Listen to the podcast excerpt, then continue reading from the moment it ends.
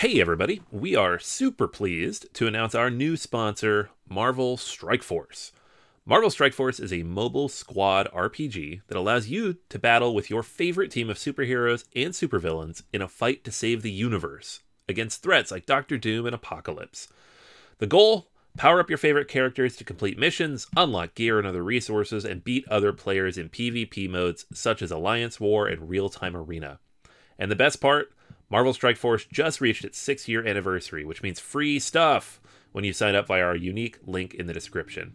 The anniversary consists of weekly events and bonuses. Just complete each event, and you'll receive special awards and skins. Make sure to log in each day and every week to take advantage of all the new characters that are being released specifically for this event. This will be Marvel Strike Force's most generous event to date, so don't miss out. If we have received a unique promo code for every new user, please follow our link in the description and use the promo code MAXPOOL. M A X P O O L. Again, anybody uses that code, it is unique for all new users. Check it out. Once again, thank you so much to Marvel Strike Force for sponsoring this episode. Everybody in your crew identifies as either Big Mac Burger, McNuggets, or McCrispy Sandwich. But you're the filet fish Sandwich all day. That crispy fish, that savory tartar sauce, that melty cheese, that pillowy bun. Yeah, you get it. Every time. And if you love the filet of fish, right now you can catch two of the classics you love for just $6. Limited time only. Price and participation may vary. Cannot be combined with any other offer. Single item at regular price. Ba da ba ba ba.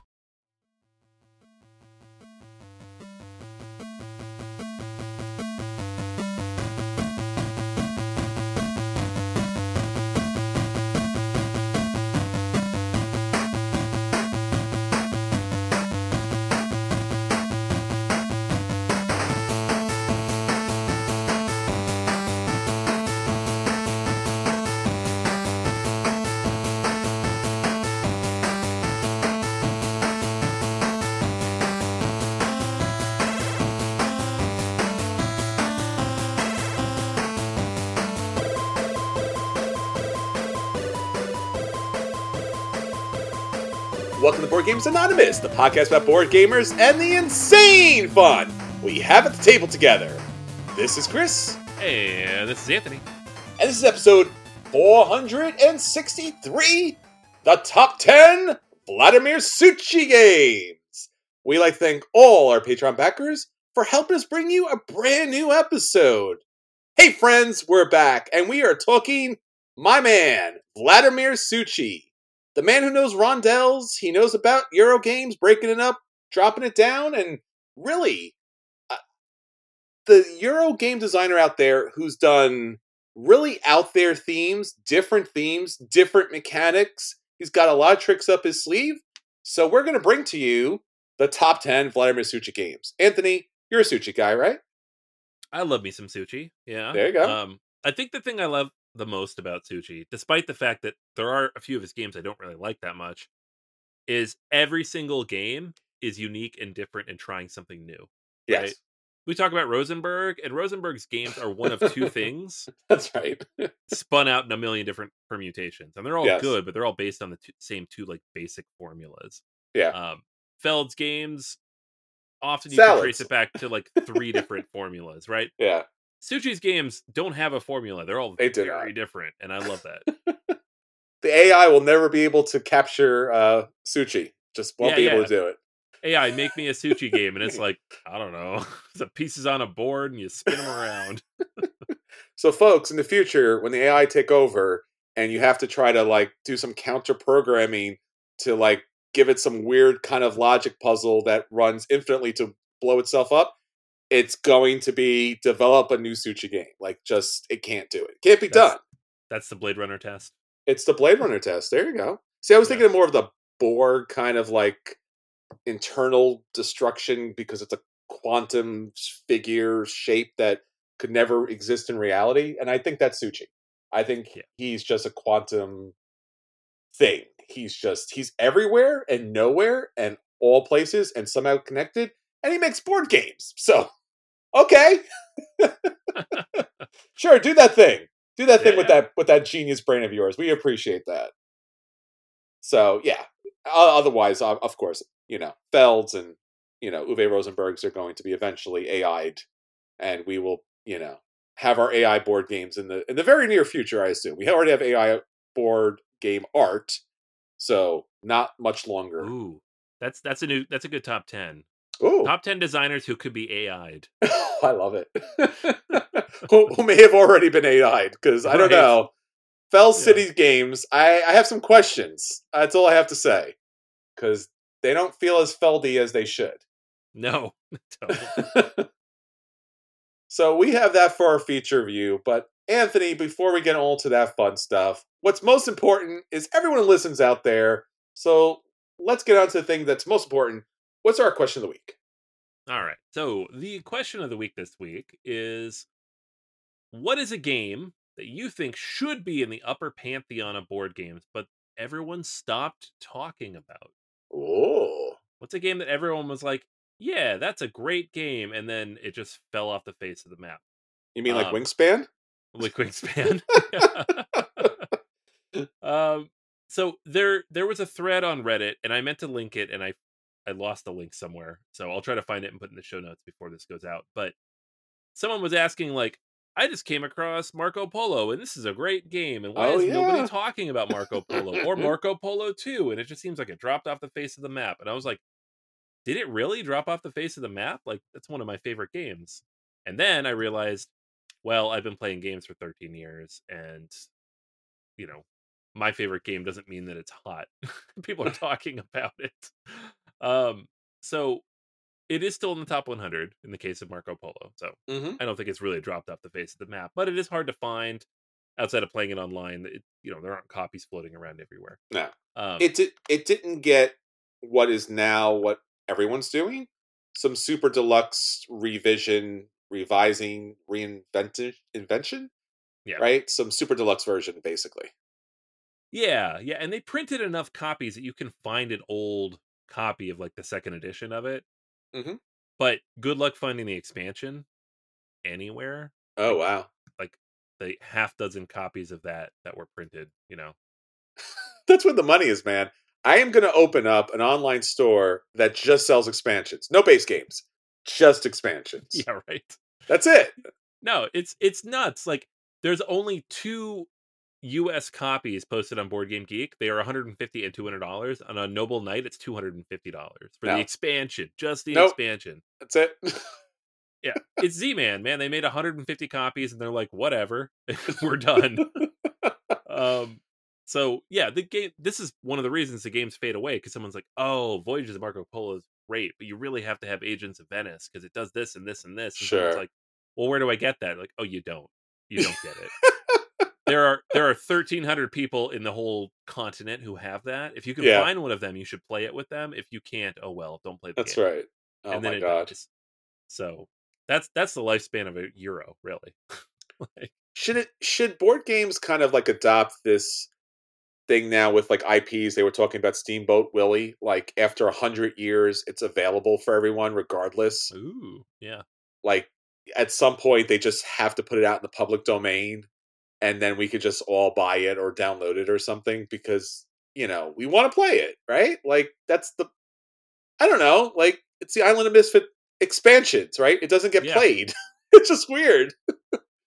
yeah. No, it's it's ridiculous, and then you have to wait for the big box re-release, like If- Ultimate Railroads, which is one hundred and fifty dollars just to get German railroads, or the weird remake of Bruges, which is not Bruges and doesn't play as well because it has the expansion.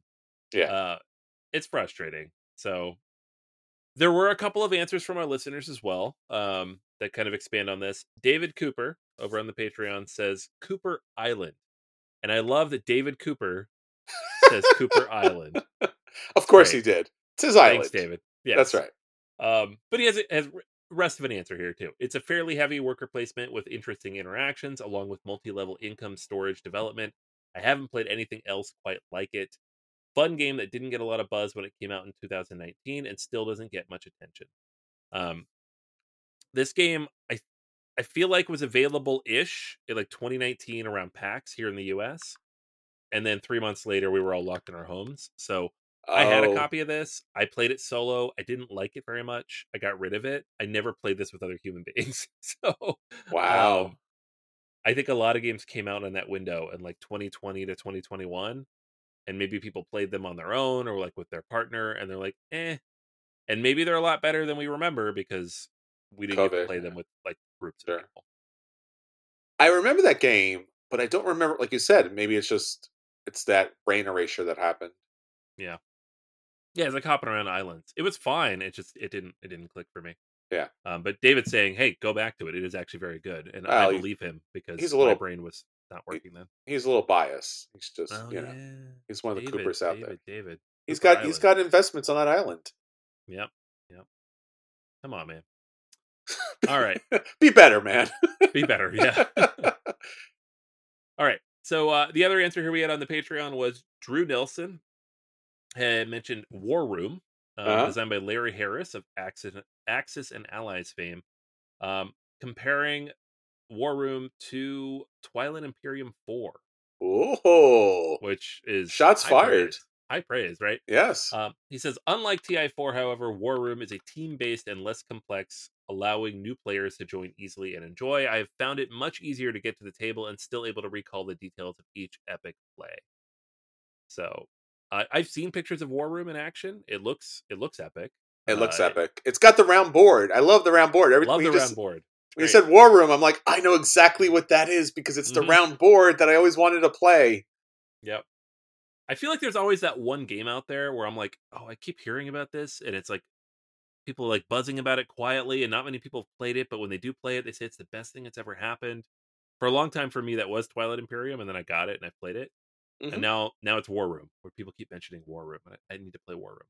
Yeah, for me, it's Mega Civilization that we never played, Yeah, which was Yeah. like 18 players or something like that. And then they eventually they were like, "Yeah, no one's playing this. Let's make a half version of this." right. And and then I don't think anyone played it. But for a minute, it was Mega Civilization for me. But go ahead.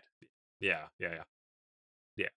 So, anyways, there are a few games for you that should be in the upper pantheon of board games, but everyone stopped talking about. Uh for me, there's a handful. I have like a bunch on my shelf. I think the one though that I wish would come back, and it's not Spyrium because I mentioned it a Oh, damn it! But another one that I wish would come back, especially with the expansion, which really amplifies the game, is Shakespeare. Okay. Shakespeare is such a good game in which you are putting on the plays of Shakespeare, and it has this very creative, interesting bidding mechanic that determines how many actions you get in a round. Mm. And I haven't seen it in any other game since, and it really makes you think every single round what you're doing, what you're trying to do, how you're going to outplay your opponents. I love that game, and it just kind of faded away, as a lot of these games do. Um, it was Ystari games, bef- slightly before Asmodee picked them up. Um, the backstage expansion really expands on it a lot and gives you something to do with all the tokens that you do not bid when you're bidding on uh, actions. So, Shakespeare. I, I think Shakespeare is a top 100 game that should be talked about more. Wow. Yeah. No. Absolutely. It's weird how a lot of those early games about five, seven years ago just were amazing. Didn't get a print run, and just disappeared despite the hype. Right.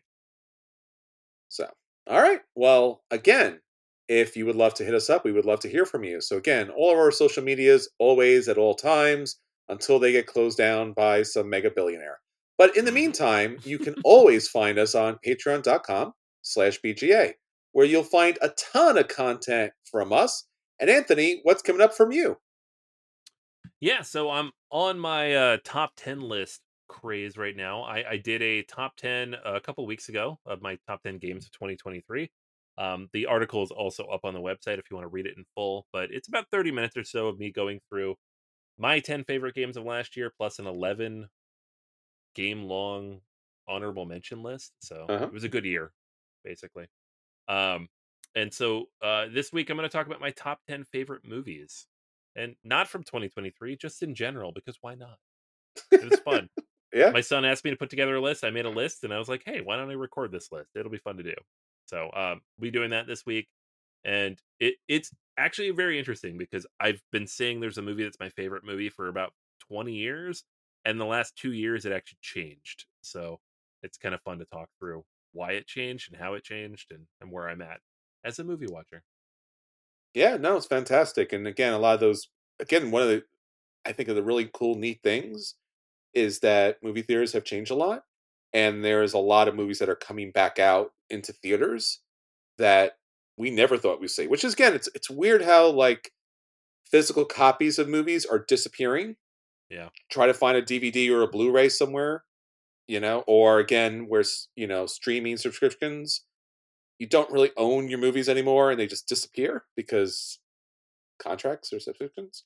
And now old movies are coming back. I saw Amelie in the theater on Valentine's Ooh, Day. That's cool. And yeah, and I'm uh, going to go see also, I think it's during the Valentine's Day week, uh, Eternal Sunshine of the Spotless Mind, Ooh. which is one of my favorite movies of all time. Good Yeah. sci fi movie if you didn't see it. I, I've honestly I've started buying Blu-rays again of my favorite movies because Great. there's been a handful of them that have just disappeared from the streaming service that I Yeah. knew they were on, and I was like, wait a second, I thought that was there. Where is it now? Oh, right now it's nowhere. I have to buy it again. Yeah, I'm just gonna buy the physical version, and I was like, well, I might as well buy the movies I know I like. yeah. So. I've, I've been building back up a collection that I, I actually got rid of many years ago. So we were promised stream. we were promised digital stuff. Streaming sucks.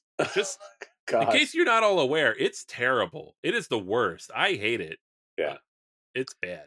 I, I just hate the uh I don't know the arrogance of the streaming companies now where they're like, you know what? We're gonna we're gonna put ads now. You're gonna pay more now. And you're not gonna be able to share it anymore. And you're just like, oh dear God, all the Yeah. things. And they're like, it's like that Darth Vader scene where he's like, pray that I not, do not change the deal anymore. Like, oh my God, this deal keeps getting worse. I know. That's yeah. Amazon held back a lot of their shows. I think like Invincible's supposed to be coming out, The Boys and stuff like that, because they want to remind you that now there's commercials because three to more three dollars more a month they need because the billions are not enough or trillions at this point. Ridiculous. Yeah. Ridiculous. A little bit of a problem.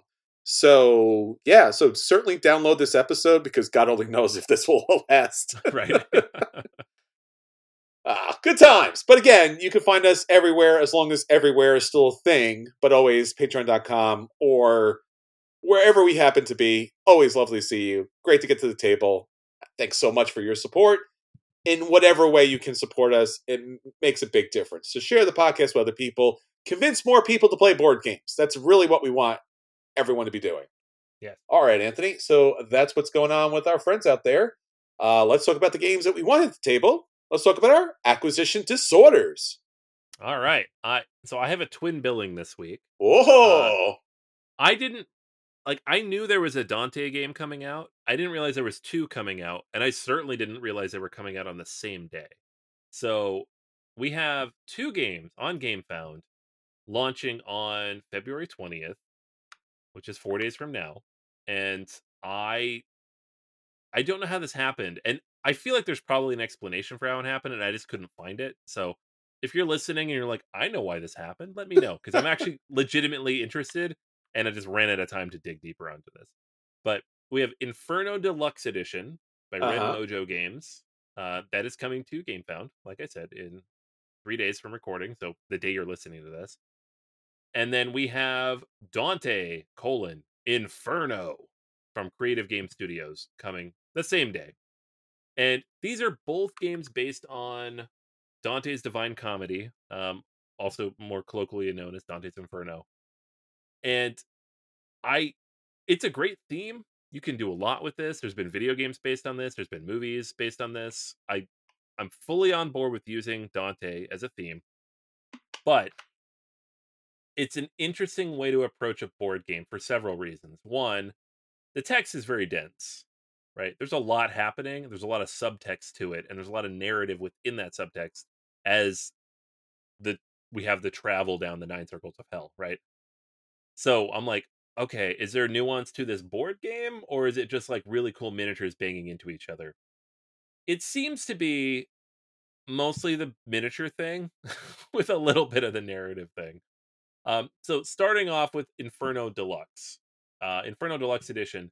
This is coming from Red Mojo Games. Um, it's a company out of Spain. The only game that I can see that they've done in the past is Tindaya, which is a area majority type of game based on like the Canary Islands.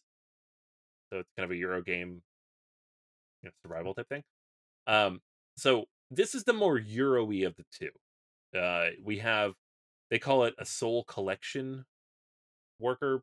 Well, they don't even call it a worker placement. They call it soul collection game. It's it's worker placement. it's worker placement. Um, so you have miniatures for sure, right? There are miniatures. You have Medusa. There's the Minotaur. Um, there's Geryon. There's King Mino- Minos, um, Antaeus, Cerberus. Like all these Greek mythological figures that are in Dante's Divine Comedy um, as he kind of descends into the circles of hell. But you also have Dante himself as a little wooden meeple and 71 different souls, which are like little soul like looking meeples, um, based on the seven, on the different types of sin, the nine types of sins, um, which structurally, if you're not familiar with the Divine Comedy, there's like the nine layers are based on these nine different sin types. Um, there's different location tiles, there's different player boards. Um, you're building out towers kind of in the town outside of hell. Um, so I'm not going to go into like Dante's text necessarily, but it seems to be trying to represent a lot of that with Euro mechanisms. There are cubes, there are meeple, there are monies, there are tiles, right? Like it is much more Euro oriented. This is the game that I'm gravitating towards. This is what my original uh, acquisition disorder was going to be. I, and you have like the the six miniatures representing these different guardians as you go down. Um, so I'm interested in this for all those reasons. Like I love the text. I love kind of the aesthetic going on here. I like that it's a Euro. It's not just like miniatures banging into each other on a map. And then we get to Dante Inferno. This is coming from Creative Gaming Studios, um, which is a slightly more developed company in the sense that they've done other things like this. They did Chronicles of Drunagor, um, the Towers of Arkhanos. So they've done a few games. They've done crowdfunding campaigns before, um, and they've done a lot of big miniatures. So you know they have like the backing to do this type of stuff. This, like the other one, is a game about Dante and his divine comedy and descending the nine circles of hell. But in this one, they are presenting it as a narrative structure, narrative campaign, right? Each narrative grouping is about 45 minutes long. You also have a showdown mode where you're just fighting each other because why not? But there are narrative branches in which you kind of go down into each of these levels and face off against a boss at each of the nine levels, right? So there is a Dante figure that you can have, or you can be one of the champions, right? Which is just like these various things they've kind of created um, for this course of the game. And then you go through the circles of Inferno, which are these little boxes in in in the game. You get limbo and lust and gluttony and avarice and so on and so forth, like the nine sins. Um, and each of these sins is represented by a boss, which is usually kind of tangentially related to, again, like a Greek mythological figure, right? So you have Cerberus or a version of Cerberus there. Um, you have like this version of like Achilles that you're fighting. Um, you have like the the sirens and the harpies, and so it's interesting from that perspective. As somebody who's studied the classics, I find this interesting, but I also find it a little overkill in how they've kind of presented these different figures and characters. Um, there are like standy versions of these. You don't necessarily have to go with the miniatures, but come on, really, come on. Of course, you're going with the miniatures. Um, it's bigger, it's more expensive. There's a lot of terrain, there's a lot of stuff. It's all the stuff in the box. This is the type of game I usually make fun of when we do our uh, hotness. So I love the stuff that they've included, but I wouldn't I wouldn't pay the, the crazy money that this will probably cost to get all the things. So we have two games here, each of them using Dante's Divine Comedy, each of them launching at the same time, each of them probably running for the same amount of time. I guarantee you Dante Inferno will make all the monies, and Inferno Deluxe Edition will make much less monies. Um, I don't know why neither of these companies blinked and decided, hey, let's push this back. Maybe they're thinking, oh, we don't want to be the second Dante game. We'll just run at the same time. But it's funny. It's weird. It's like when Deep Impact and Armageddon opened like two weeks apart from each other. back in like 1997. We're like, really?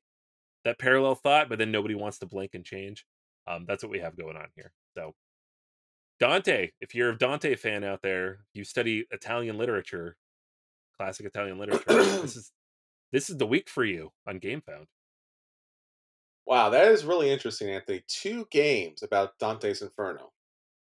Yeah. All right. Weird. Super weird. Well, I have something completely different. Uh, this is a game on GameFound. It's still in campaign preview. It'll be coming out this quarter. It's called Forsaken Dante's Inferno by Top Decker LLC. There's a third one, Anthony. You missed the third one. I don't turns- miss the third one. There's a third one. There's also an RPG, but we won't talk about that. And then we used to be a card one card game, but they but there's a third one that's coming out at the same time as the other two. And this one is about all of the I guess bad people more or less who've died and gone to hell. And you get to play one of the characters that's trying to escape all these levels of hell. So it's got miniatures. It's got pretty cool artwork. It's got realms of hell. You can play as Billy the Kid because, you know, Billy the Kid. Or Cleopatra. I don't know why she's here.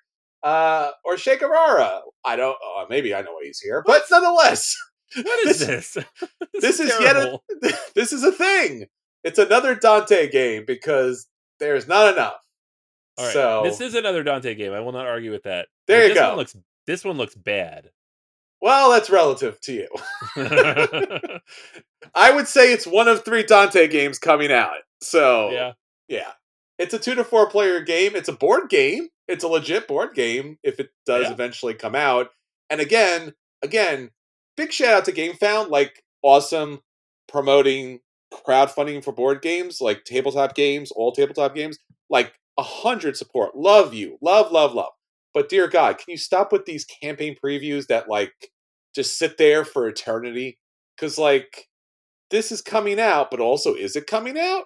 It's coming out, maybe. I don't know. So, you know, it's one of the levels of hell. That's all I'm saying. I'm just I'm just I'm just saying. So, but yes, there is, you know, another level of hell. And Anthony, you get to manipulate a three-dimensional board to gain advantage or send opponents in traps. Just saying. I you know what? The the circular board looks interesting and the artwork doesn't even look terrible, but when you throw Che Guevara in there, um it's, not really Dante's Inferno anymore, is it? No, it's I I mean I I yeah, I don't, I don't know. You got like Napoleon on the cover there. it looks like Cleopatra's trying to eat him. Like what is happening? Well, they're all the forsaken people that are in hell, and they're trying to get out of Dante's hell levels because, That's not what that book is about. Come It's- on. dude, it's about rings. It, it's like it's like Mario Party, right? Like you're all trying to do the thing to get out of the certain levels, and right? Yeah. Yeah, yeah. I, I do love that they you know they got some like Cortez is in there as being in hell. That's good. But at the same time, what are we doing? I don't know. I don't know. Again, like having watched so many crowd surface updates and things like this, it's just always like, sure, sure, it's a thing. I'll believe Yeah. it when I see it. So, Yeah. Yeah, yeah. hey, they have an Al Capone in here too. Yeah, sure. Why not? We'll just put all the bad people. That you know, stretch goal number nine is going to be Hitler. You know it is. Well, you know, yeah. Uh, all right, so these are things. These are things I that are on the internet. that's gross. Yes.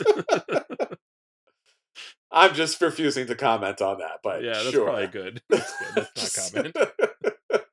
I think it's it's fine to note that it exists and then just move on because I think that's the more, I, as we were talking earlier, Anthony, the more polite thing to do. And if we are nothing, we are very polite gentlemen who are talking about tabletop gaming, Yes.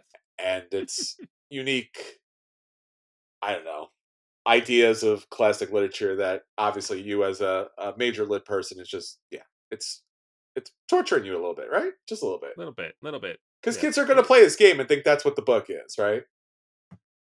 No one's going to read Dante in the 2020s. So I guess I don't really mind that much as long as they know by playing it that it is actually literature that they couldn't theoretically go read. So you're saying that one day a college classroom, instead of reading the book, won't be playing one of these board games? I teach that class. So yeah, sure. He's back in, fellas. We got him back. Come on. I'll do that. See? As I tell people, there's always, no matter what the topic is, no matter how crazy, outlandish the subject matter, there's always a tabletop game that is a thing about it because that's how, you know, the internet and tabletop gaming works. So, yeah, that's our acquisition disorders because reasons. And, you know, Dante Inferno, which is also very, very good read, nonetheless. And again, to be fair, it's it's somewhat some of the formation of what we think hell is like because someone wrote a book. Yeah. So I don't know. It's a good, it's a I- good conversation starter, at least. I find it fascinating as somebody who studied classics in any sense. Like much of our conception of hell Yes. in modern sense is from Dante, Where they who think was just making shit up, which is great. Yeah, and then initially, like if you ask people, they'll give you a depiction of it, and they think it's from a holy text, but it's Yeah. not. It's from Dante's Inferno, and they're like, Yeah. "I had no idea." So it really got into the zeitgeist, and therefore three games at the same time. So Yeah. could be a sign of the apocalypse, foes. I don't know. We'll see. 2024 is shaping up great so far, so we'll see how it goes. There you go. All right. Well, that's our acquisition disorders, or not. I don't know. the acquisition disorder categories and feature has become a thing of its own. So we'll we'll take a look at it later and see if it survives. Nonetheless, Anthony, let's talk about the games that actually matter. Let's talk about our at the tables. So, Anthony, I got to play a bunch of games uh, over the last week or so, and I want to talk about all the cool games, some of the lighter side of tabletop gaming. So, where to start? Let's let's start with I guess the probably the newest thing that that came out is you and I have both played at this point. Uh, Dominion, right? I know that's not new, people. I know. Don't don't yell at your podcast player. Don't throw down your phone. But Dominion has an app. Again, don't throw down your phone. Don't get upset. I know that there was a free thing that was kind of Dominion, and we all played it, and we looked the other way. But now Dominion actually has a legit app, actually has a legit game on Steam for PCs, unfortunately only. And it's out there along with all of its expansions. Now, we've heard about this. This was beta for a long time, and we weren't sure how good it was going to be, how good or how many of the expansions they were going to include, what the cost was going to be. But Anthony, it's out there, and guess what, my friend? It's free. Woo! Yeah, everything in Dominion for free. That's crazy. Like What- that's what- so what- much content. What? What? No, no, no, no, no, no, no, no, no, no. So no, no, no. Oh, close. The base game is free. The base game. Oh, oh, oh. Okay. So the, boring part that doesn't have very much to do. Okay, oh, got it. come on, man. I'm not saying it's not true, but yeah, I- the base game's free. But Alright, again, you get if you have not played Dominion before, it is the quintessential deck builder. It's it's the the- proto deck builder. yeah, you know. Well, all right. That's uh, come on. You're being a little harsh here. You're being a little harsh. Deck, Dominion's cool. All the cool kids play Dominion, right? Or did? I I like Dominion if you put in some expansion content, which apparently is not free. So All know. right. Well, look, for the very low price of $99, you could get all of the expansions Huh. bundled, bro. Bundled for you, $99. on my phone.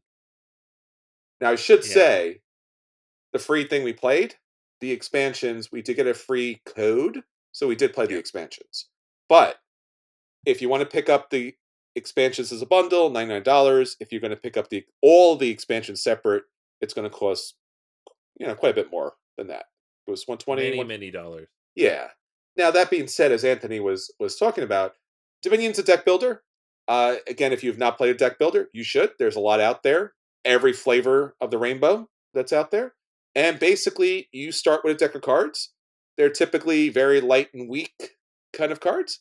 And throughout the game, you use your cards to purchase or acquire other cards to go into your deck. So as the game goes on, you're playing more and more powerful cards. And in particular, with Dominion, you're picking up action cards to get money cards to get victory point cards. That's kind of the base level. You've probably already played this kind of format in Ascension, which is another deck builder, but with all creatures and sorcery and spells and stuff. Uh, that's also a free app out there, not the expansions. The expansions you do have to pay for. but this was this was the original. This was Dominion. This was now what really Dominion's known for, as Anthony was mentioning, is its expansions. It has a ton of expansions out there. And the expansions are, in fact, very good. And there are some expansions that I think Intrigue itself is in the top 100. Now, the expansion is also, at least the tabletop game, is also standalone. I mean, you do need uh, some of the base stuff, of course, but it all the expansions are additional decks that you can play with. So when you play Dominion, great interface, really nice layout as far as you can see the cards, you can get the information, the cost, and a simple click or hover over, and you can find out what actually the card itself does. You can play versus AI. AI is a little weak, in my opinion, but again, I've played deck builders for quite some time.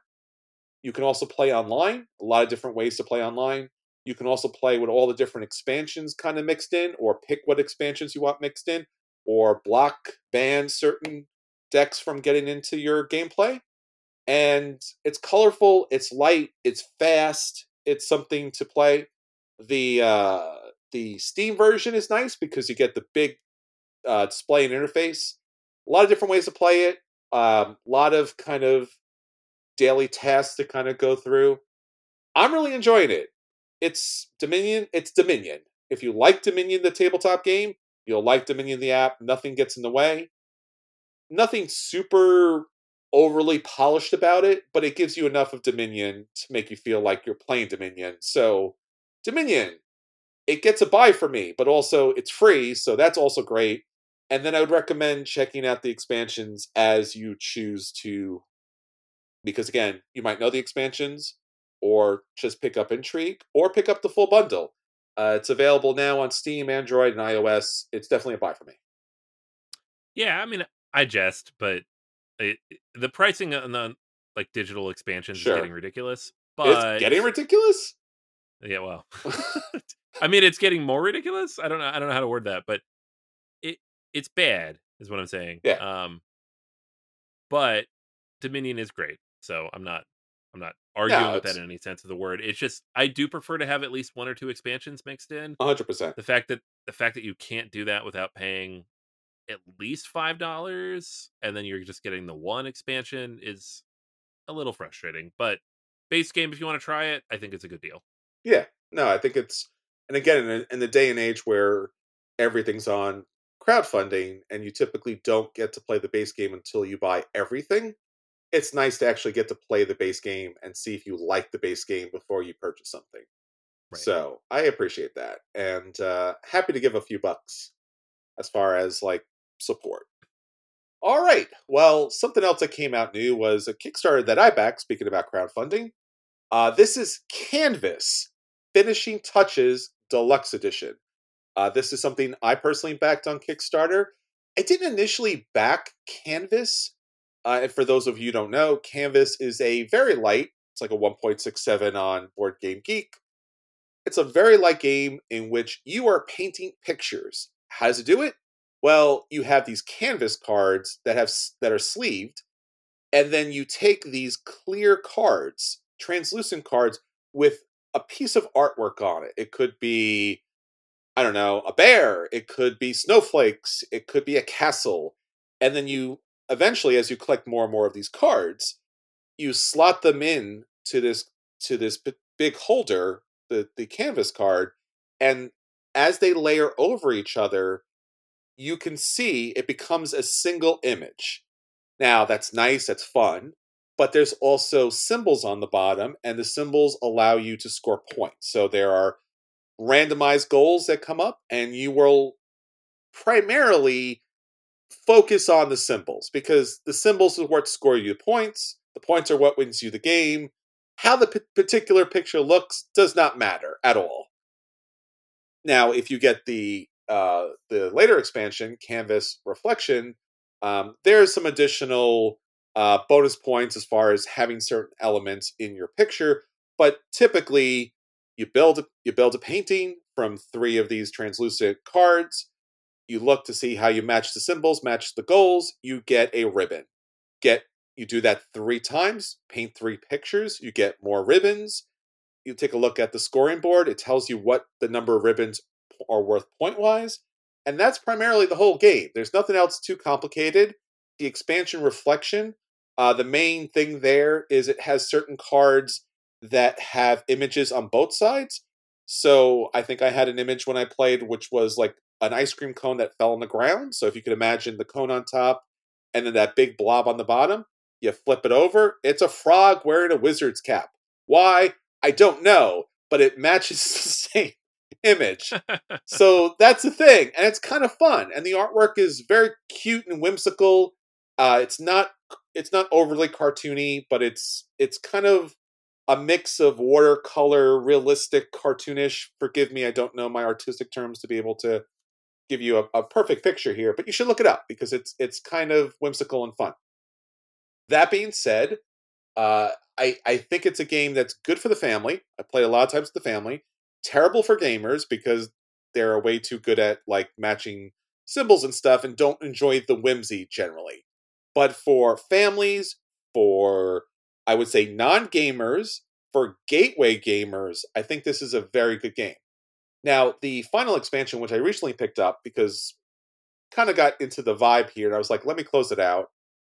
Uh, I the finishing touches provides, I think, the most gamery part here. So it's going to add some additional uh, transparent uh, art cards, which is always nice to have. And then it also adds 11 painter cards.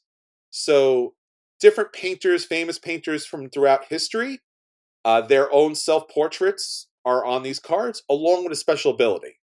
So at the start of the game, you could people can choose, or you can randomize and give those out. And now you have a special ability. Some of the special abilities give you points throughout the game. Some special abilities are one time, big, powerful moves. But generally, it's just a little bit of something. Maybe it makes something cheaper or free. It just adds a little something to the game. I love that part. I think if you're going to make a painting game, you do want to have these master artisans on as far as available to kind of play with. It really it brings the game to another level, and I was really happy about that. Also, there are these um, really nicely done cardboard frames. So when you build your when you paint your masterpiece, based upon the number of symbols, you'll be able to place it in one of these four frames. Each of the frames has a different symbol, as like you must have the most of this in order to go in this frame. And it's a very decorative kind of piece. You slide your painting inside the frame, it gets you four points, which is a holographic wooden token, which is really nice. And then throughout the game, people can knock you out of that frame if they have more of the symbols that match that particular frame requirement. If they do, they knock you out, but you can also knock them out again. And then by the end of the game, whoever's in those slots, in those different frames, will score two additional points. So it gives you two more points. It's not super crucial. Games usually go between, I would say, around 30 points. I think that's typically 30, 40 points is what you'll score in a game.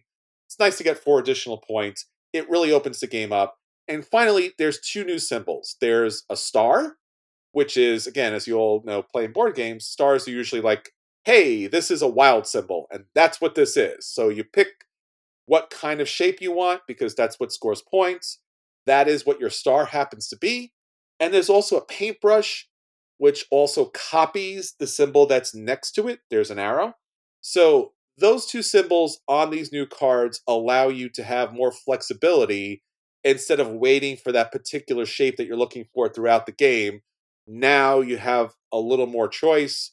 You can kind of lean into the artistic kind of picture that you're able to build because now you have these two additional, basically wild symbols that come into the game. Makes the game a little more open and available, especially for that kind of non super gamer audience. But I enjoyed it too. I thought it was a lot of fun. So the base game is good.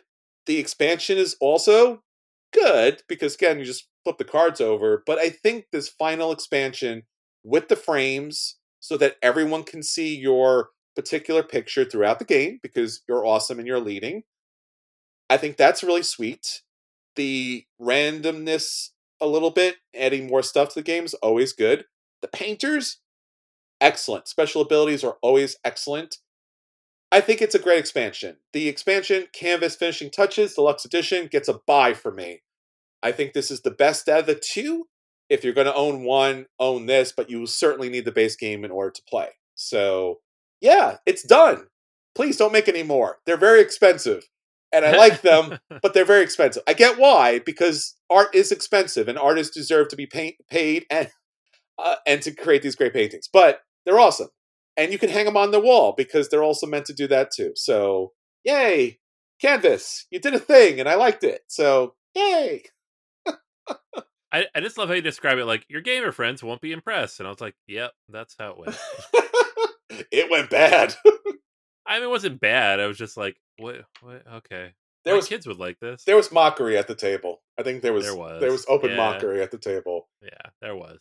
But I think you need to do that because you need to know which audience is best for. I do think Yeah. this one, with the little bit of asymmetrical player powers and the frames actually showing off your painting, so it's not just something you just keep on the table off to the side.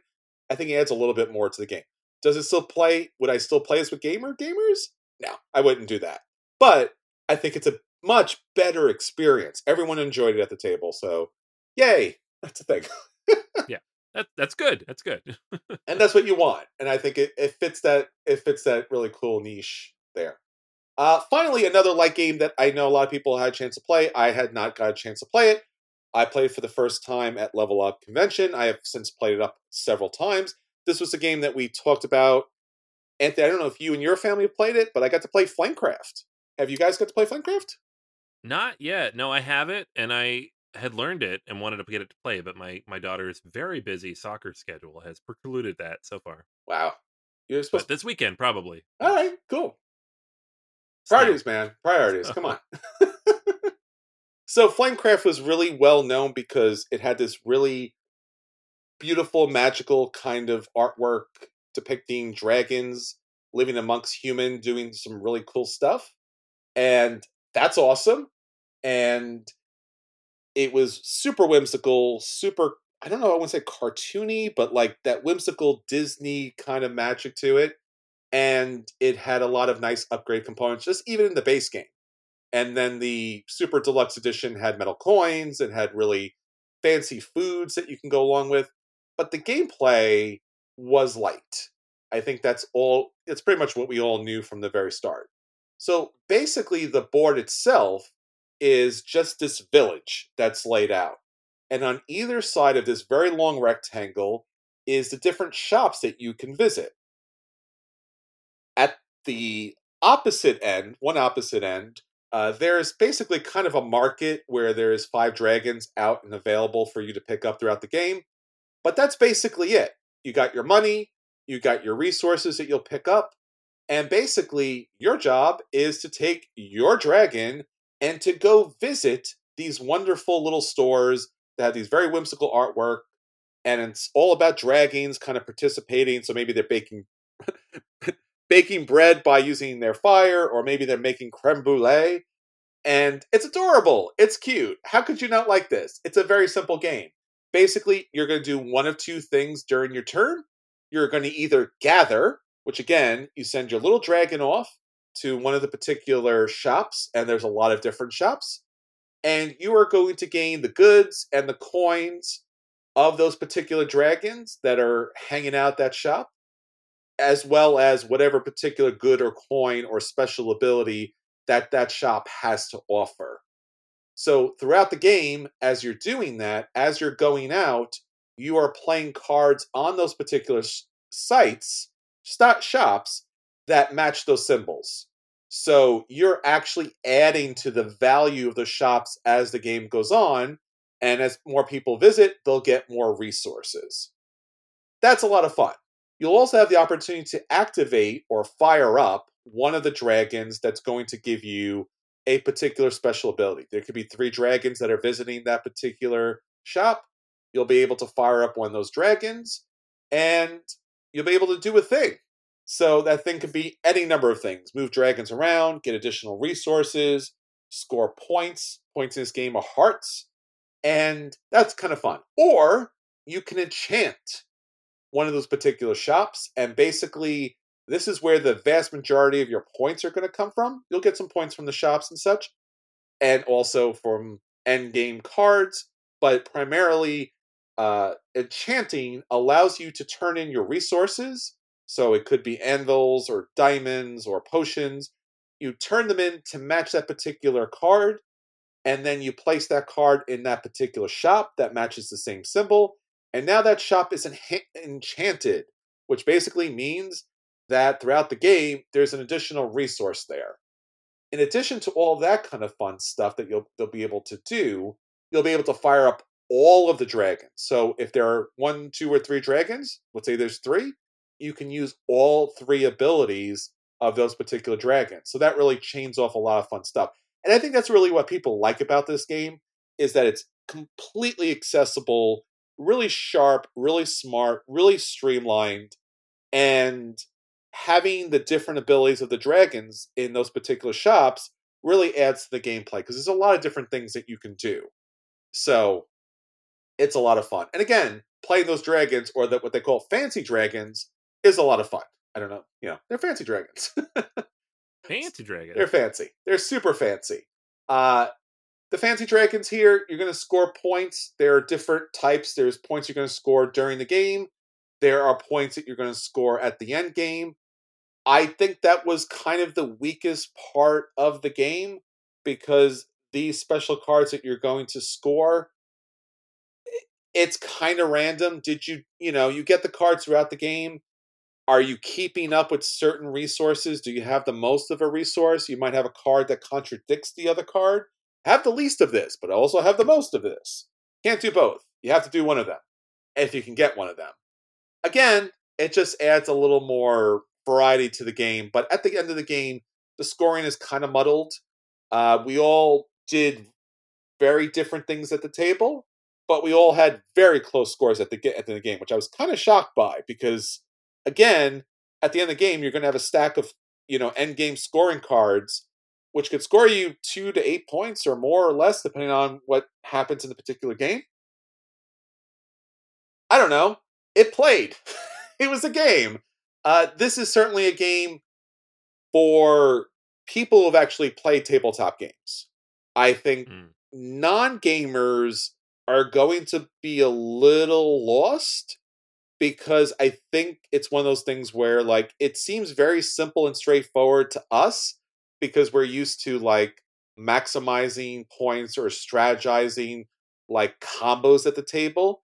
And if you're not a gamer gamer, you may not think like I need to collect a certain number of resources before I move to a certain uh, shop because I want to put a certain dragon down, which is going to allow a certain thing to be fired up. So it's a little more challenge from someone who does not play tabletop games at all. I think they're going to have a little challenge. It's cute enough that I think they'll stay, but I think it's a little more on their challenging side. That being said, it does play okay with non gamers. It plays great with gay, gay, gateway gamers. And for hardcore gamers, you've already played and seen all of this done in so many other games that it's a little too light, it's a little too thin, but it's still very charming. And I think I think you'll still enjoy your play at the table. So Flamecraft, because of its immense, incredible cuteness and its easy, accessible gameplay, I could see giving this a buy. Uh, for the lighter crowd, for the rest of us, I think you owe it to yourself to play a really cute, adorable game that actually has some quasi decent mechanics. Uh, I could certainly see this hitting big box stores anytime soon. So yeah, sit down, Flamecraft. It gets a strong play for me. Great. Yeah, I got to get this one to the table. A lot of fun. A lot of fun. All right, so that's everything that we got to the table this week. Let's talk about our feature review. So our feature review, of course, is the man, the legend, the enigma that is Vladimir Suchy and his top 10 games of all time as of this date, this time, because he has other games coming out and they might be awesome or even more. I mean, they just might be worlds beyond us. But for right now, these are 10 that are awesome and some that didn't make the list. yeah, there's games. We're going to talk about games. That's, that's what we do. We do that? Yeah. I don't know. All You- right. your uh your your Patreon this week is top ten movies. So Oh yeah, but that's not this podcast. That's a different podcast. gotcha, gotcha, gotcha. All right. Yeah, yeah. I'm I'm That's wondering how this works. There's Oh. there's there's rules. are is your top ten movies as mysterious and varied as Vladimir Suchy games are? Mm, no, Okay. I don't think so. Is it is it's it pretty standard for an elder millennial uh, who who grew up in the early '90s. okay? So it's, So- is it going to be all all nine Star Wars movies? Just one Star Wars movie. Oh boy, Just one. Be- better Yeah. not be uh, Last Jedi. That's all I'm saying, man. No, no, Okay. it's not Last Jedi. All right, we'll leave it I, there. I like Last Jedi, but it is not. oh no, don't go there, man. You don't like. I, you want to go there? You brought it up. I don't know. Nobody brings that up. All right. all right. Suchy, he did not direct a Star Wars movie. Let's do it. If he did, it'd be better than Last Jedi. Let's let's be honest. Okay, come on. Just come on, man. Luke Skywalker was a disaffected human being. It's fine. yeah, yeah, yeah. Uh number 10. Let's let's do it. Uh 20th century. This predates a lot of the games that people kind of know Suchy for. Uh back in 2010 and it is a game about countries kind of striving to develop and improve kind of in their own unique ways, but it's a game about building out a land that is free of garbage and pollution, which obviously does not really represent the 20th century, but uh, Woo! kind of represents That was close. all of our vision of the 20th century. Um, so you are urbanizing your country, but you're trying to do it in a sustainable way, and it has some auction bidding mechanisms uh, and, and tile placement to kind of build out your space. Um, interesting mechanics kind of built in here. It's not a well-known Suchy game, but it's actually relatively easy to find. Um, when I wanted to add this game to my curriculum for my class, it was not hard to find. It was not expensive. So, uh, if you're interested in climate change ish games, this is, you know, one of the better ones. Yeah, that's great to hear. Uh, next up at number nine is Woodcraft. We both played this uh, last year several times.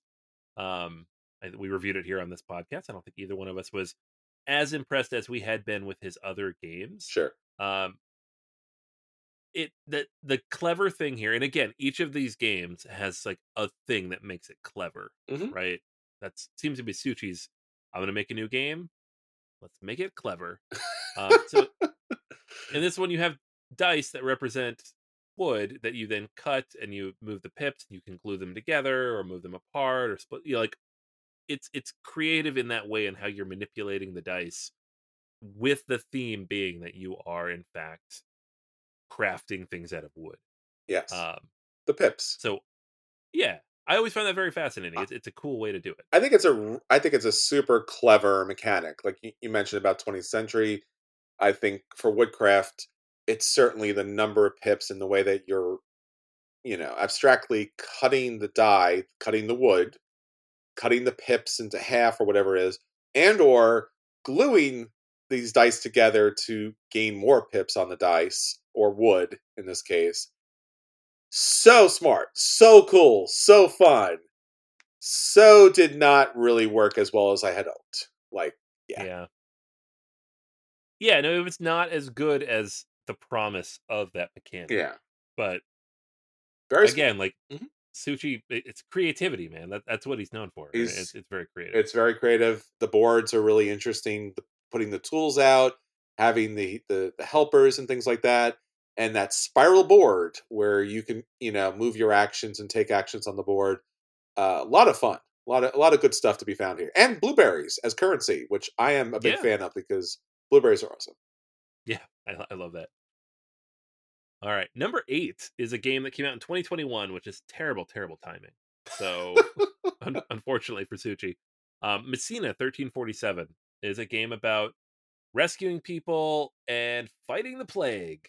Yeah, Huh? that's fun, right? For 2021, that's a good timing for that. can't imagine why this game didn't do better, man.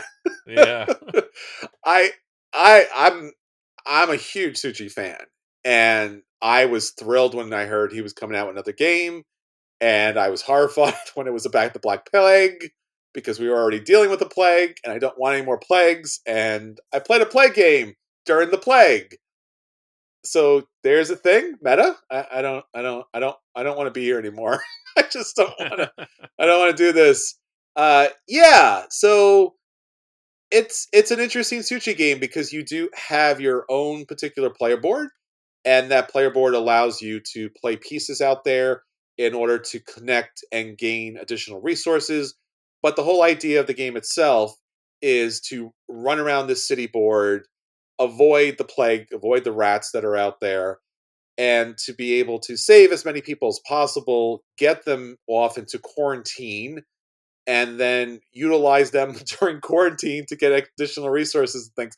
I don't know. That's that's kind of the weird part too. But yeah, so plagues and also like doing good stuff during the plague to keep the plague down because there's tracks because it's a Suchy game so there's always going to be some type of track out there it's not a terrible game it's just it's not it's not it's just not Suchy's best game.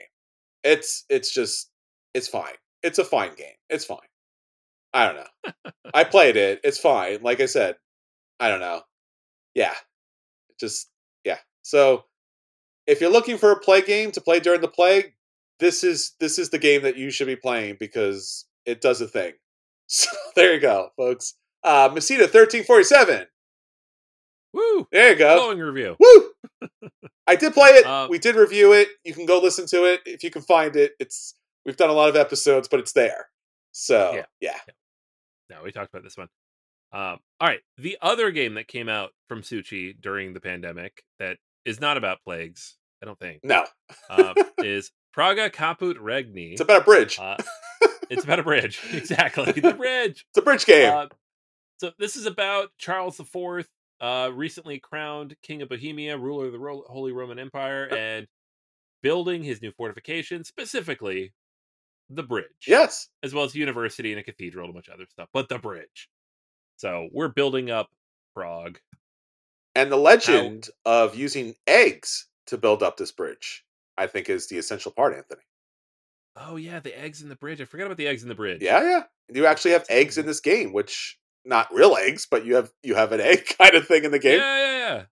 It's cool. Yeah. this is a cool game. The only issue I had with this game because I really enjoyed it and like the the the wheel and like the action mechanisms and everything and it, it was all very fascinating and it like worked as a kind of a complex puzzle. The only issue I had though is how busy the board was. Sure. it it was a little difficult to see what you were doing or where you had laid things down on the map already because the map is a little over engineered. Yeah. Uh, The artwork is off off Yeah. the chart. It's like it looks cool if you just look at it from a distance, but while you're trying to play it, it's hard to remember where you have already laid a tile mm, because of the way the artwork kind of pops off the map. That's a weird thing to be concerned about, but it really did make it difficult for me to engage with the game as much. But mechan- mechanically, I had a lot of fun with this. yeah, clearly whoever did the art for the board, excellent job. Like excellent, excellent job. But then for some reason you did not talk to the game designer because, like you said, it's easy for things to get lost. It's beautiful, it's ornate as all get out, and there's a lot on the board because you also have this massive wheel that has these actions on it. And that mm-hmm. is like the main thing of the game, and that's also on the board, along with all of these different city tiles that also have their own special abilities and things. And then on top of that, you have these uh, two unique cardboard structures that you have to build for the game. So the cathedral and the hunger wall, which has this kind of like step looking mechanic where you'll kind of navigate, move up, and move around in order to gain additional abilities and things. Plus the bridge, which is also three dimensional cardboard thing with its own special resources and things that you could pick up. So it's a lot of color, it's a lot of pieces, it's a lot of setup. It's a huge amount of setup. It's fun. It's a lot. It plays best at the full player count, and I don't mean that like, oh, it plays slightly better. Like you really want to play with the full player count because otherwise you're just not getting the experience of having the city tiles out there so that you can interact and jockey for position there. If it's if it's less than the full player count, it just doesn't work as well.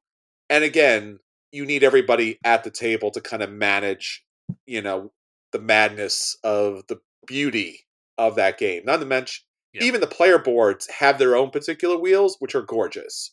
Again, good. It's a fine game. Again, it, it didn't blow me away, but I did enjoy it. I do own it. We did review it. We did even we even like managed to kind of work a remote version of this out because we wanted to get this to the table and was hotly anticipated. But it is a lot. It is a lot of a thing. It's a lot of a thing, but I really did enjoy it a lot. Like it, it works on a lot of levels. It's a heavy game too. We should say because Yeah. three point seven four on Board Game Geek. So Yeah. uh, if you haven't played it, you should. It's a big game to own, but yeah, All right. Uh, next up at number six, we have the most recent Vladimir Suchy release. Um, and this one working all by himself, no co-designer. Uh, Evacuation. ooh, Um, so we again have Suchy going like, "What's a weird, weird thing I could do that no one's thought to do before?" We have a like a worker displacement and placement game where you are evacuating one dying planet and populating another planet to which you have just moved all of your people. Um, it's like even looking at the board and the way it's kind of structured, and your own personal player board, where you have like one side of the player board is the old world, and the one side of the player board is the new world, and kind of like manipulating the, the pieces and the, the resources and where you're going. Um, it's a fascinating experience. The only issue I have with this is kind of out of the box. It's almost like Suchy didn't know how to present the game to people sure, right? There's a race mode and there is a more traditional point based mode.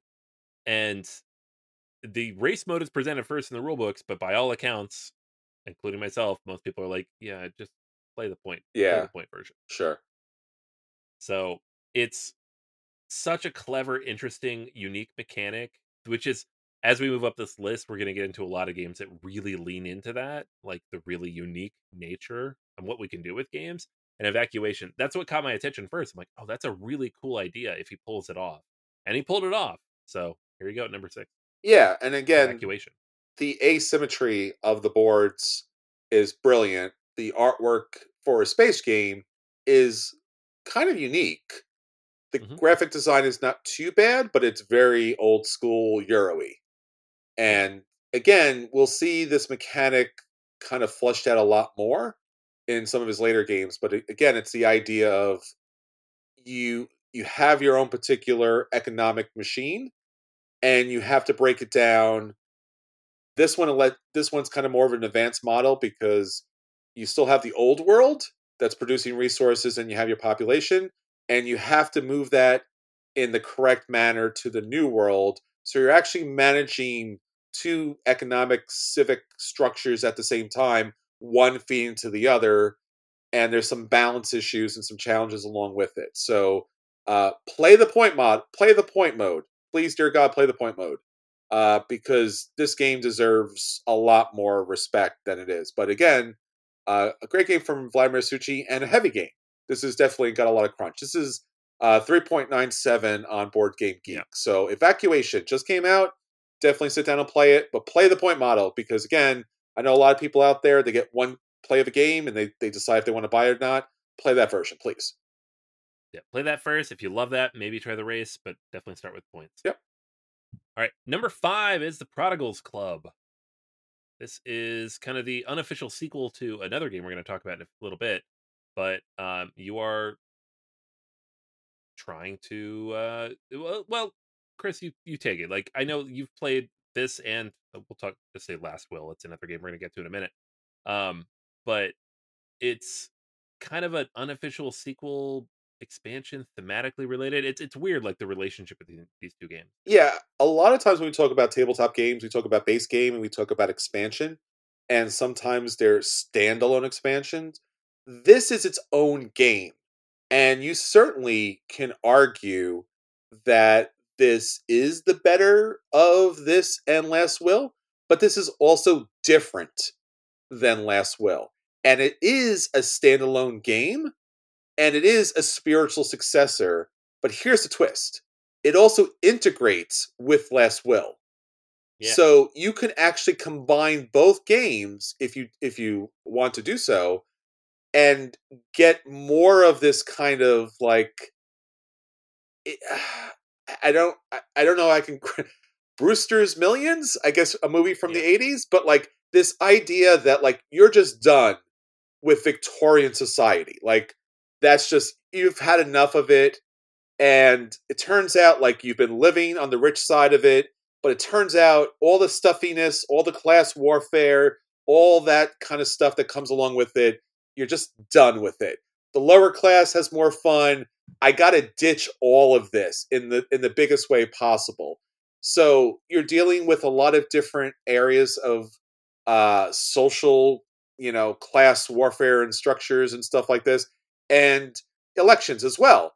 And you want to bring all that down on yourself so that you get kicked out of the aristocracy and just become a normal everyday person out there in the world.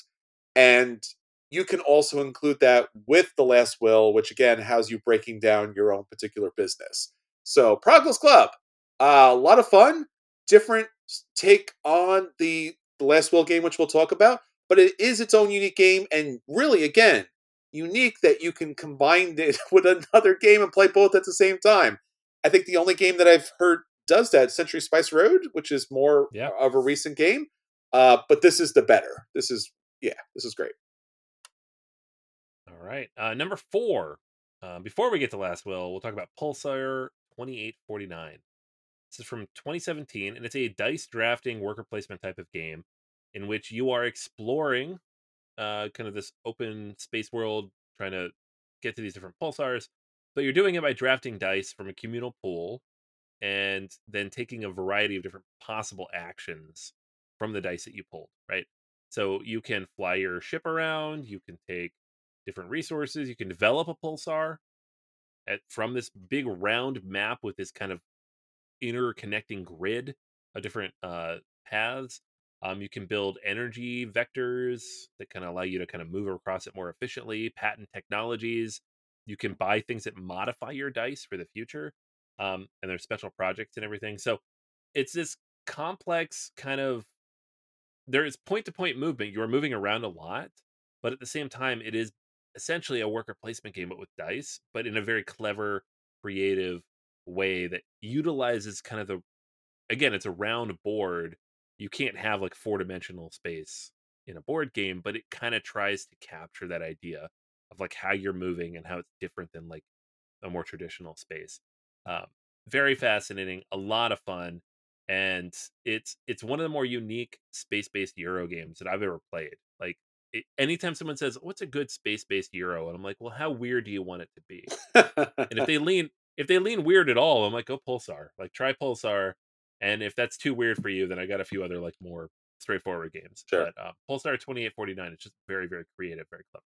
yeah, does he does an excellent job with with the whole space genre. Really impressed by that. Yes. All right. Uh, number three, Last Will. Just talking about that. what do we think of Last Will, Chris? Uh, Last Will's one of my favorite games of him, and one of my favorite games of all time. It's always in my top 100. And again, in the Brewster's Million 1980s movie, I guess a million dollars is not much much anymore. No. Uh, no. Your rich uncle has stated that you will gain all these millions of dollars again, uh, but it's all about primarily, as from a Euro game standpoint, is you have all this money, you must spend all this money, but the only way to spend the money is to build up abstractly all these this machinery or all these opportunities and things to do so. So like, hey, I need to spend as much money as possible. There's restaurants I, I can go to, but I can't possibly eat as much as I need to spend that money. Well, what if I buy a horse? Because then the horse could eat at the restaurant with me. Because again, it's a funny, humorous game, and you don't see that in a lot of games, but you could do that. Because again, rich people let rich people do everything. So Yep. so the horse is eating up stuff, so you get money, but now you have the horse to deal with. So it's really fun and inventive as far as like most of your games are all about build up this giant engine, this huge tableau of stuff, and then throw out some points. This game is build up this huge engine tableau of outrageous fun opportunities like selling real estate and things like that. and then you have to try to sell that, but you need the machinery to be able to do that. So it's a really interesting kind of like push pull kind of thing, kind of like evacuation, where I need the thing to sell the thing, but I have to sell the thing that's allowing me to sell the thing at the same time. Yeah, yeah. So you got to go broke. You got to go broke. So as quickly as possible. So uh it's somewhat the anti-Euro game as as far as like just building up is supposedly, but it's a it's very fun. It's very fun. It's very inventive. It's one of the I, one of my favorite games of all time. Last will. I'm, I've always been fascinated because if you look at the reviews on Board Game Geek, it's got a 7.2, which is perfectly fine. Mhm. But this is a great game.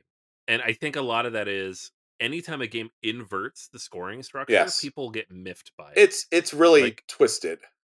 yeah, people are like, oh, wait, no, I'm supposed to build up. I want the power fantasy. This is the reverse power Yeah. fantasy. And I love that. I love when games kind of just mess with your expectations. This is really cool the way it does that. Yeah. So there's also an expansion with this, which is also fantastic. And again, I would highly recommend playing with the expansion. It's called Getting Sacked. So it's not enough to lose all your money, which you do at Last Will, but you got to get fired from your job. Oh, yeah. And again, you know, and the, the the fancy time out there, nobody wants to fire you because you're the upper crust and you get along with everybody. So now you have to do incredible things to get fired. So it's not just enough to miss work because, you know, all those things happen and you have to do that in order to win the money. So uh yes, absolutely play with the expansion. It is essential, but if you don't, um you're you know, it's not the end of the world. But it's fun. It's more fun with the expansion. It's just it's one of those rare expansions where it's a lot more fun. It's humorous. Uh, and again, you get to do a lot of everyday kind of things. You can go off and get married. You can, you know, just throw your boss in certain places. Let's. There's a lot of ways to get fired. Let's just put it that way. Right. All right. Uh Last Will, highly recommended. Number two, game that Chris, you've been singing the praises of pretty much since we started the podcast. Um, this original game came out in 2009, Yes. a couple years before we got going. Uh, Shipyard. There's a second edition that just came out last year, but this game is again 15 years old. Tell us why it's number two. It's one of my favorite games of all time. It's been in my top 10 for many, many years. It's certainly a game where if you saw it on the table, you would probably run in fear because Hmm. it is one of those games that has everything that a non Eurogamer fears when it comes to tabletop Euro games. It has rondels, man. It's got rondels Woo. for days. So many rondels. A lot of rondels. I want to say it's the most rondels a game has. I think I could safely say that. It may not be Yeah. true, but I want to say it anyway because it's got rondels. And if you don't know if you like rondels, it's going to be a little scary. Nonetheless, rondels are awesome. So again, it's just moving around a track and then you get certain resources, but you can jump ahead, but sometimes it's not good and so forth and so on. But the main part of the game is you're building a ship in a shipyard. Surprise, shocker, right? And you have all these different parts of the ship, but of course you need resources to get those pieces. And as you build your ship up, you also need your crew for the ship and you need extra extravagant things for the ship. So you get to literally piece by piece, abstractly, of course, because it's all cardboard pieces, but you get to build your ship up. So as the game goes, you're actually building little cardboard flat ships in front of you, put your crew on there, put the extra stuff on there, and then you send it off to score points. Then you have this little map system where you're able to navigate your ship on its like first journey, its test run out there. And that'll also do things, resources, score points, and things like that. And then obviously, one of the, my favorite parts of this game is it has this really interesting mechanic where you're given all these end game bonuses. And throughout the game, you have to, you know, give away certain, you know, certain number of bonuses as the game goes on until you work your way down to the few that you'll actually be able to score. So I love that because when you play a Euro game, especially something so massive as this, what the heck am I going to do? What do I need to focus on? oh, here's a whole bunch of things that are going to score me a ton of points. I will try to do some or all of these. All right, it's a third through the game. I couldn't do these. I'll cast those off. I'll focus on these, play the game a little bit more. All right, look, this is really where I'm coming down to. Get rid of the other things. And at the end of the game, you build towards a goal that you had in mind from the very start that guided you through this game that allowed you to truly thematically build a ship, sail a ship, and do everything that a typical shipyard does. So, Shipyard is awesome. You should play it, whether it's the original version or what I fear is uh, not the best AI artwork. I'm sorry. It just Mm, it has Yeah. artists attached to it, but it looks so AI driven that I'm just like initially when they were they announced this, this was certainly an acquisition disorder of mine. I was like, I want this, I'm gonna get this, I'm on board for this. And then when I saw the production, I was like, I don't the artwork is too slick and it doesn't really evoke much. And it's nice to have the meeple pieces representing the different things you put on the ship, but they look weirdly abstract and I missed the original version. I have the original version. I'm going to play the original version. If you have the new version, it's not terrible. It just looks a little different and plays slightly different, but Shipyard, it's awesome. You should play it. It's it's Vladimir Suchy. He does he does a thing. it sounds great. I got to play this one. Yeah, I, I Um, wish he would have taken it to space, but fine. It's I'm still okay Gosh, with it. Yeah, all the space stuff. Get it in space, man. Ah, that would have been amazing. All right. Um, so number one could be nothing other than the undisputed best game Vladimir Suchy's ever made. Uh, this is the game that introduced me to Vladimir Suchy, even though I already owned a couple of his games. I just didn't realize they were his. Uh, Underwater Cities. Yeah. What a brilliant game. Yeah, no, it, we had look. We're playing Earth now, or we're playing Ark Nova now, and we're like, eh, it's good. Yeah. But Terraforming Mars is still there, and I, I kind of feel like I'm gonna play Terraforming Mars. And then this game came out, and we played this at PAX Unplugged. We we rushed and tried to deal with an actual play at the table, and we were like, "Oh, this is excellent. This Yes. this in a lot of ways is superior to terraforming mars and it, again you're building up you're you know this wonderful underwater city with all of its tunnels and biodomes and it's really cool biodomes these little plastic domes that go on your kind of like architectural board and you're able to play cards to a particular tableau and you're also you know you play your action points onto this main thing where you're all jockey for position in order to get resources and special ability the cards are great the bonuses are great the artwork is fine the graphic design's all really smart and then you're able to produce and you produce several times during the game and you get this windfall of resources and you feel so smart for having built up a great underwater city that could give you all these resources that you get to reinvest in order to build up more, score more points, reach different areas, and then another rush of resources. And you're like, I'm loving this, right? This is this is great. But also at the same time, game is tight, man. Game's Yeah. super tight. Try to get a dollar on the game. yeah, yeah, yeah. Yeah, it's it's such a so the thing about this game, everybody compared it to Terraforming Mars for years. They still do. We we just did. Um but the thing that makes it so much more interesting and yet at the same time different is that it breaks things down into those eras, right? It's not just that you're running through the 9 10 rounds, it's that they're broken down into these three eras and the cards reflect that. And like you said, the income comes at the end of those eras. So you don't get income very often. So you really have to be clever and creative and efficient with the actions you take up to the end of that era so that you can maximize what you get back. Like you can't hold an action back that's going to give you potential income until the fourth or fifth round because then you're not getting that income that extra time. You need to get it when you get it. Uh, and then you're going to get new cards. They're more powerful, they're more interesting. But have you built up the ne- necessary mechanisms to be able to utilize those new cards? Like it's all these interesting things that interplay with each other in a way that Terraforming Mars is like this big sprawling sandbox almost of a Euro game. This is a very tight curated experience in a way Yes. that you don't get from even from a wingspan, which is very curated. It is still pretty open, especially with the expansion. This is very tight. The decks are small. Even the expansion does not really add a lot of cards to the game. It is like, no, these are your cards. This is well balanced. This is how it's going to play out. So, Underwater City is just, in terms of that kind of tableau, in terms of that times that kind of building, it does it better than any of this other game.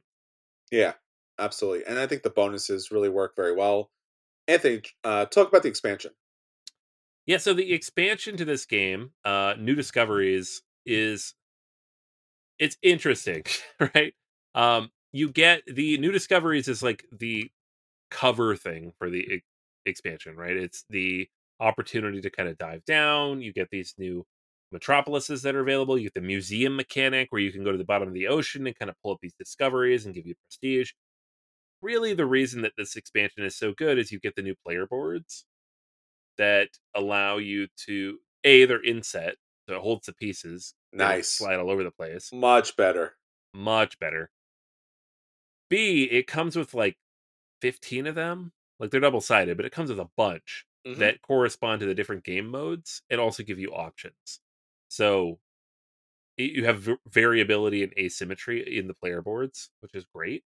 Um, and then beyond all of that, you get new starting resource tiles and assistants, which allow you kind of some additional asymmetry to start the game. I always use that asymmetry. I always use the new player boards. I do not like the museum at all. like, I don't find it interesting. and It just kind of lengthens the game a little bit. But all the other stuff in the box is great. Asymmetry, additional cards, but not too many. Just a little bit of more variety in the decks. Um, and the new play the player boards alone. I, w- I would have paid thirty dollars just for the player boards. So Same. it's a great expansion. Highly recommended if you love the game. You don't need to get it right away because it's just like adding var- variety to what you're already doing. Except for the But- play boards. Yeah, well, yeah. I, I wish those would just come in the box going forward, but they don't. Um, but yeah, Underwater Cities, New Discoveries, great expansion. Yeah, absolutely. 100% agree. The boards itself, the asymmetry there is a lot of fun. The extra stuff that comes along with the game is fun. The new cards, everyone gets a different assistant, is also great. And there's a lot of inside jokes on those cards as well. Yes, So, yeah, yeah, it's great. um, yeah, love all of that stuff. It's a great game. Great game, great designer, great catalog of game. The ludology here, just amazing. Really lucky to have Vladimir Suchy out there creating great stuff.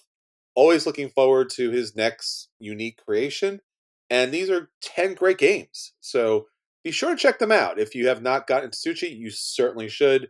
You will have a lot of fun and you will always be surprised and engaged. I think that's really true and very, very thematic games. And thematic games are really what we love most of all, where games do feel like they're doing the thing that the thing is, says it's doing. It's not just abstracted to all get out. So, Right. so until next time, this is Chris, And this is Anthony. and we'll save you all a seat at the table. Take care, everyone. Bye.